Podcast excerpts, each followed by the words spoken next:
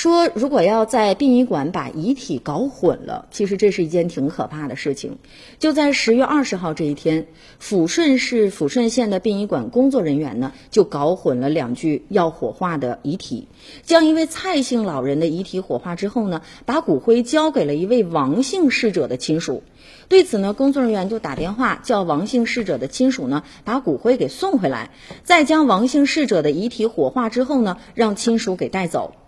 面对殡仪馆的工作人员拿出的骨灰，蔡姓的老人家属就不干了哈，人家就表示了我没有办法接受，因为你看你都没通知我们就把我们老人的这个遗体给火化了，连老人的最后一面我们都没见到，而且我们现在没有办法确定这是不是我们家老人的遗体和骨灰。家属就说了，说这怎么能搞混呢？两具遗体，一个五十多岁，一个八十多岁，而且姓也不一样，怎么能给搞混了呢？而且我们家老人呢是有肌肉萎缩的，腿呀当时是卷曲起来的，我们特意把遗体存放到了单间儿，因为停尸柜根本就放不进去。那为此呢，一位工作人员也表示了，蔡姓老人的遗体啊，因为无法放进停尸柜，改存到了单间后呢，手续上就发生了一定的改变和涂改，这有可能是导致两具遗体火化时弄混的原因。因为出现了纰漏嘛，所以呢，已经向家属退还了火化的费用。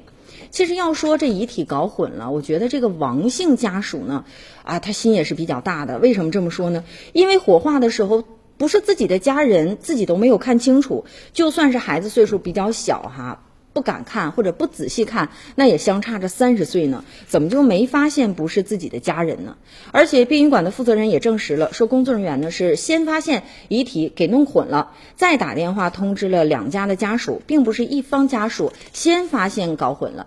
那就在中午的时候呢，蔡姓老人的家属们呀离开了抚顺县的殡仪馆，也表示了哈要到民政部门去讨个说法。因为目前的殡仪馆和家属也没有达成协商和和解，所以警方也已经介入了。